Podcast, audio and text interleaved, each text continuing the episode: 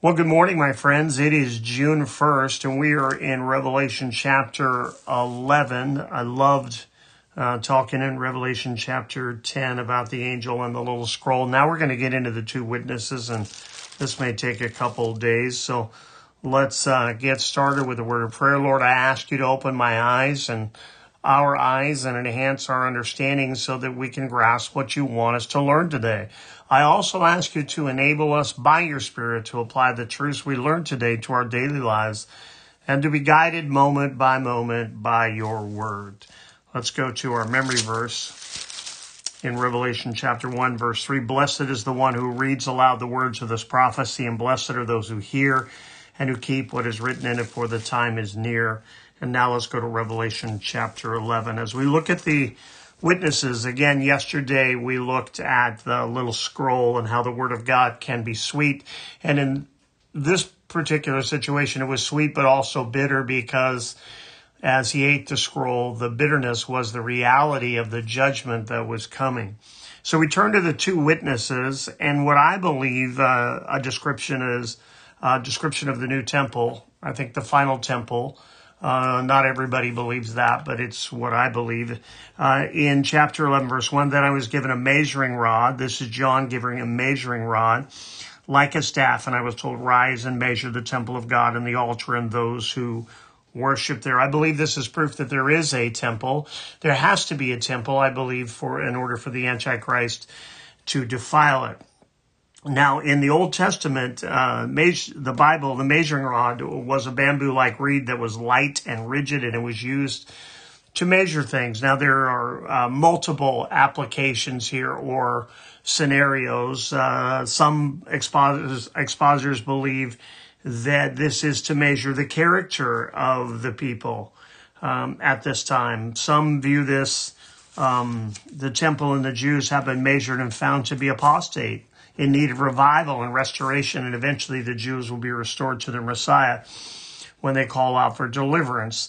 Um, I believe it's an actual measurement of the temple. Um, again, it is it is just what I believe, um, and it goes on to talk about this in verse two.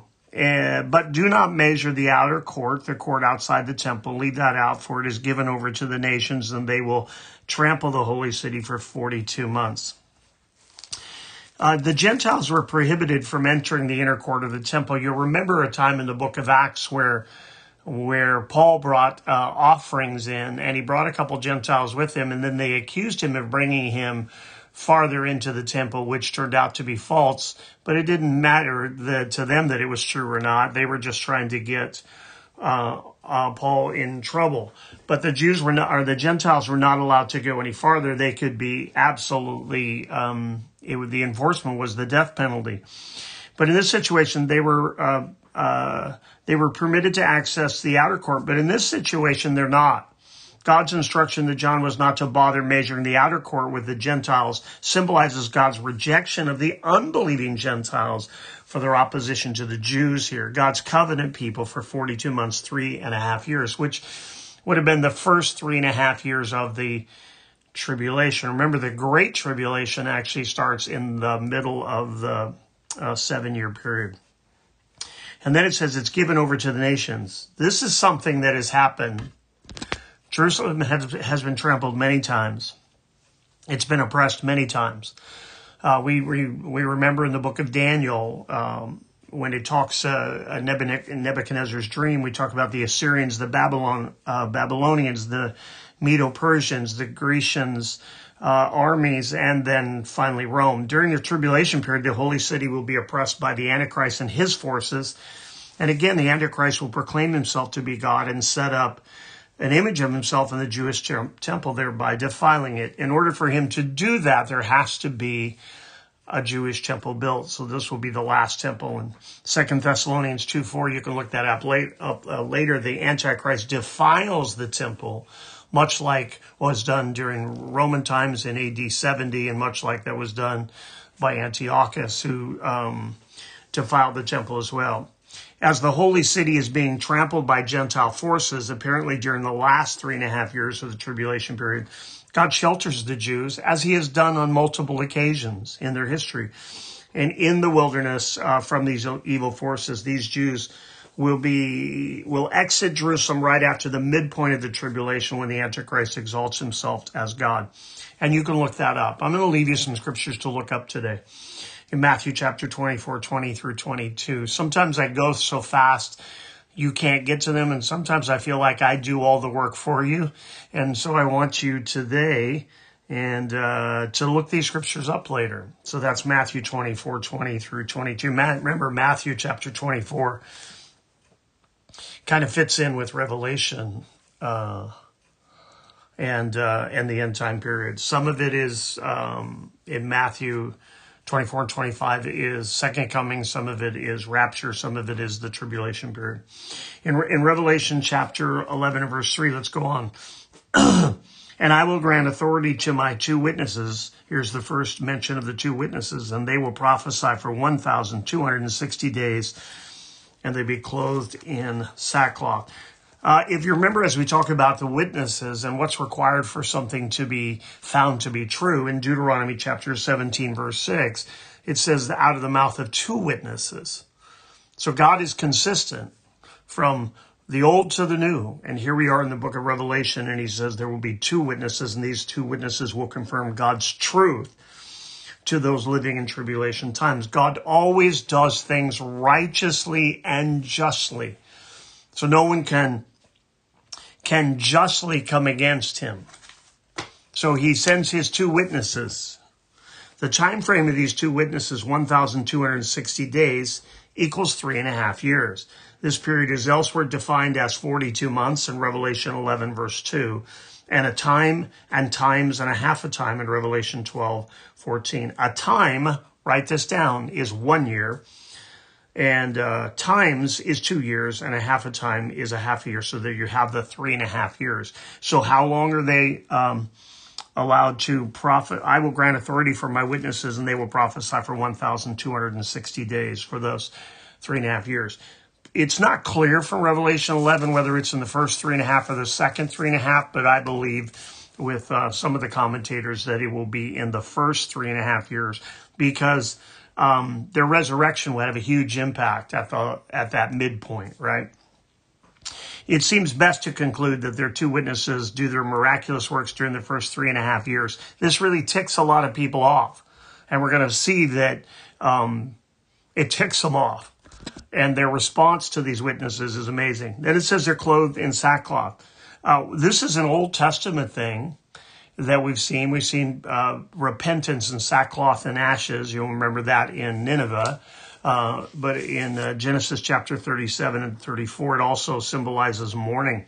The mourning is over the wretched spiritual condition and lack of repentance in the world. So they're not repenting, but they're mourning over the lack of repentance that is going on in uh, the, the world and especially in the Jewish nation. Verse 4 these are the two olive trees and the two lampstands that stand before the Lord of the earth. Now, this goes back to Old Testament understanding. The imagery is from Zechariah chapter 3 and chapter 4. And Bible expo- expositors offer um, several interpretations. One understanding is that the lamps in biblical days were typically, typically fueled by olive oil. The reference to olive trees and lampstands is believed to symbolize the light of spiritual revival so these guys represent spiritual revival. They represent the olive oil, the olive branches, the olive trees. And the preaching of the two witnesses will bring this light of revival during the dark days of the tribulation. It doesn't say that their uh, witness is effective, but it's it's purposeful. Other Bible expositors relate this imagery to the Holy Spirit in Zechariah chapter 4, verses 2 through 14.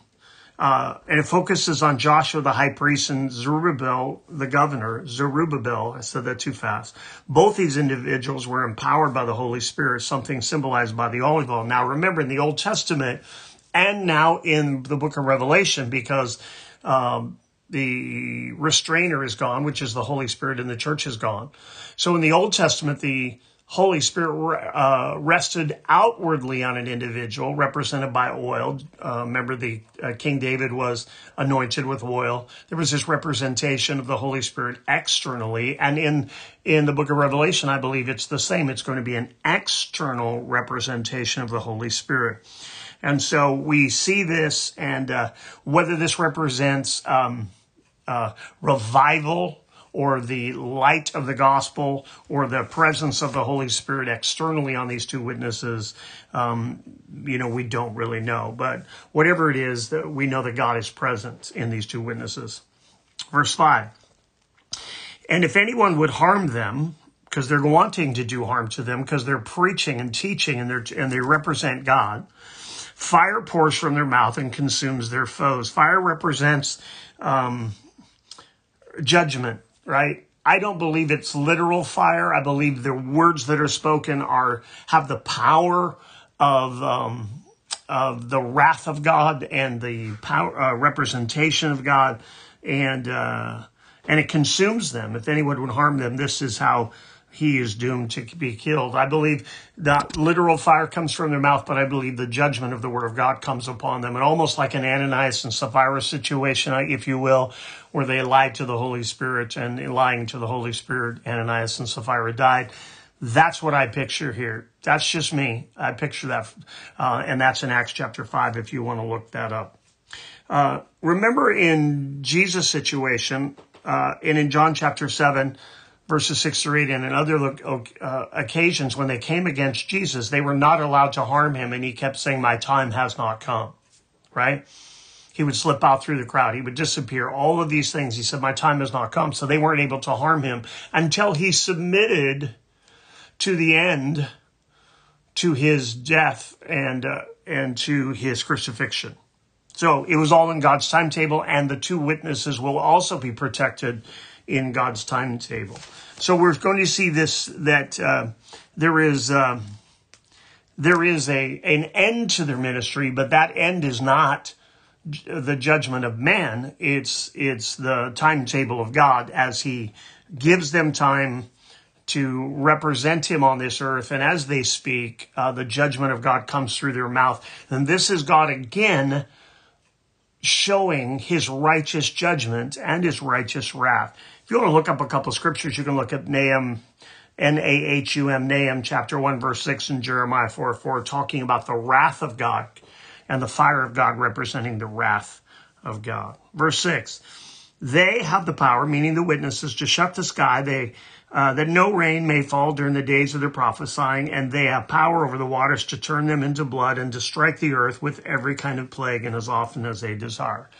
So remember, they're here for three and a half years. And while they're doing these things, they're getting more and more hated, as you can understand. Number one, the people that are on the earth at this time they're, they're talking to are people in great rebellion, Jews and Gentiles alike. Great rebellion. And so the judgment of God is coming. So they have uh, the power to shut up the sky so it doesn't rain. They have the power to turn off the waters. They have the power to turn water to blood. They have power to strike the earth with every kind of plague as often as they desire. And uh, of course, they're going to be hated because they represent the judgment of God and the wrath of God, and they're instruments of both. And so people look at them and say, well, we know who they are then because they want to go back to the Old Testament and take a look at who represents uh, that power the power to shut up the sky, the power to shut up uh, and cause it not to rain, the power uh, of judgment upon God. Now, some expositors, because of that, believe that these supernatural signs must be an indication that these two witnesses are Moses and Elijah. And let's just, for the last couple minutes, let's go through a few, uh, five little uh, um, reasons why they could be these two. Number one, in the tribulation period, God deals with the Jews just as he did in the first 69 weeks of Daniel. Moses and Elijah are two of the most influential figures in Jewish history. Their appearance during the tribulation period would thus make good sense. So it could be Moses and Elijah. I'm not telling you it is, Some believe that it's Moses and Elijah for that reason. Number two, both Old Testament and Jewish tradition expect Moses and Elijah to return in the future. Remember in Deuteronomy chapter 18, Moses says, A prophet is coming in my likeness out of you. Uh, at one of your brothers, and you will listen to him. And then in Elijah, in Malachi chapter four, verse five, he says, "Before the end comes, I will send Elijah." And some believe that's John the Baptist in that situation. And some here believe that this would be Elijah and Moses coming at the end. Number three, Moses and Elijah appeared on the Mount of Transfiguration. Remember Matthew chapter 17 where Jesus is transfigured and who is there? But Moses and Elijah. Well, if they're there at that point, then God's probably going to use them again. But that, again, that's just one opinion. This shows their centrality, therefore we might expect them to appear. Number four, the miracles portrayed in Revelation 11 are similar to those performed by Moses and Elijah. Remember in Exodus uh, chapter 7 through 11, the plagues that came upon the Egyptian people and who brought those? Moses, God used Moses to bring about that. And then in First Kings chapter 17, who shuts up the heavens? It's God. And who does he use? He uses Elijah. So again, some people believe that it's Moses and Elijah. Number five, both Moses and Elijah left the earth in unusual ways, right? Elijah never died, but rather was transported into heaven in a fiery chariot. And God supernaturally buried Moses in an unknown location. Remember, there was a battle with Satan and Michael. I believe it was over the body of Moses, maybe because the the enemy didn't want Moses to return in some supernatural way, right? So he wanted to cart Moses' body away. So there's a, a few reasons why some people believe that it's Moses and Elijah. These are some of the reasons. Uh, we don't know. Other uh, Bible expositors have suggested that perhaps the two witnesses will be Enoch and Elijah because Enoch and Elijah never died, right? They were raptured to heaven. Neither one of them experienced death. Both of them were prophets. Enoch, a Gentile, and Elijah, an Israelite. Uh, the church fathers unanimously held to this view during the first 300 years of church history that they believed that it would be Enoch and it would be Elijah. God may ordain Elijah to speak to the Jews and Enoch to speak to the Gentiles during the tribulation. We don't really know. It's nothing to, to part company over. Still, some expositors say that these two witnesses will not be biblical personalities of the past. They reason that the text would surely identify famous Old Testament personalities if they were indeed coming back. They conclude the two witnesses will likely be new prophets that God specifically raises up for ministry during the tribulation. Either way, we really do not know, but we don't want to be here anyway. And so uh, we know that it's going to happen and we know that they're going to be powerful men. And we're going to leave off there and pick up in um, what verse verse 7 uh, tomorrow. So let me pray for us. But grow in the grace and knowledge of our Lord and Savior Jesus Christ. To him be the glory both now and to the day of eternity. Amen. God bless you till we talk again.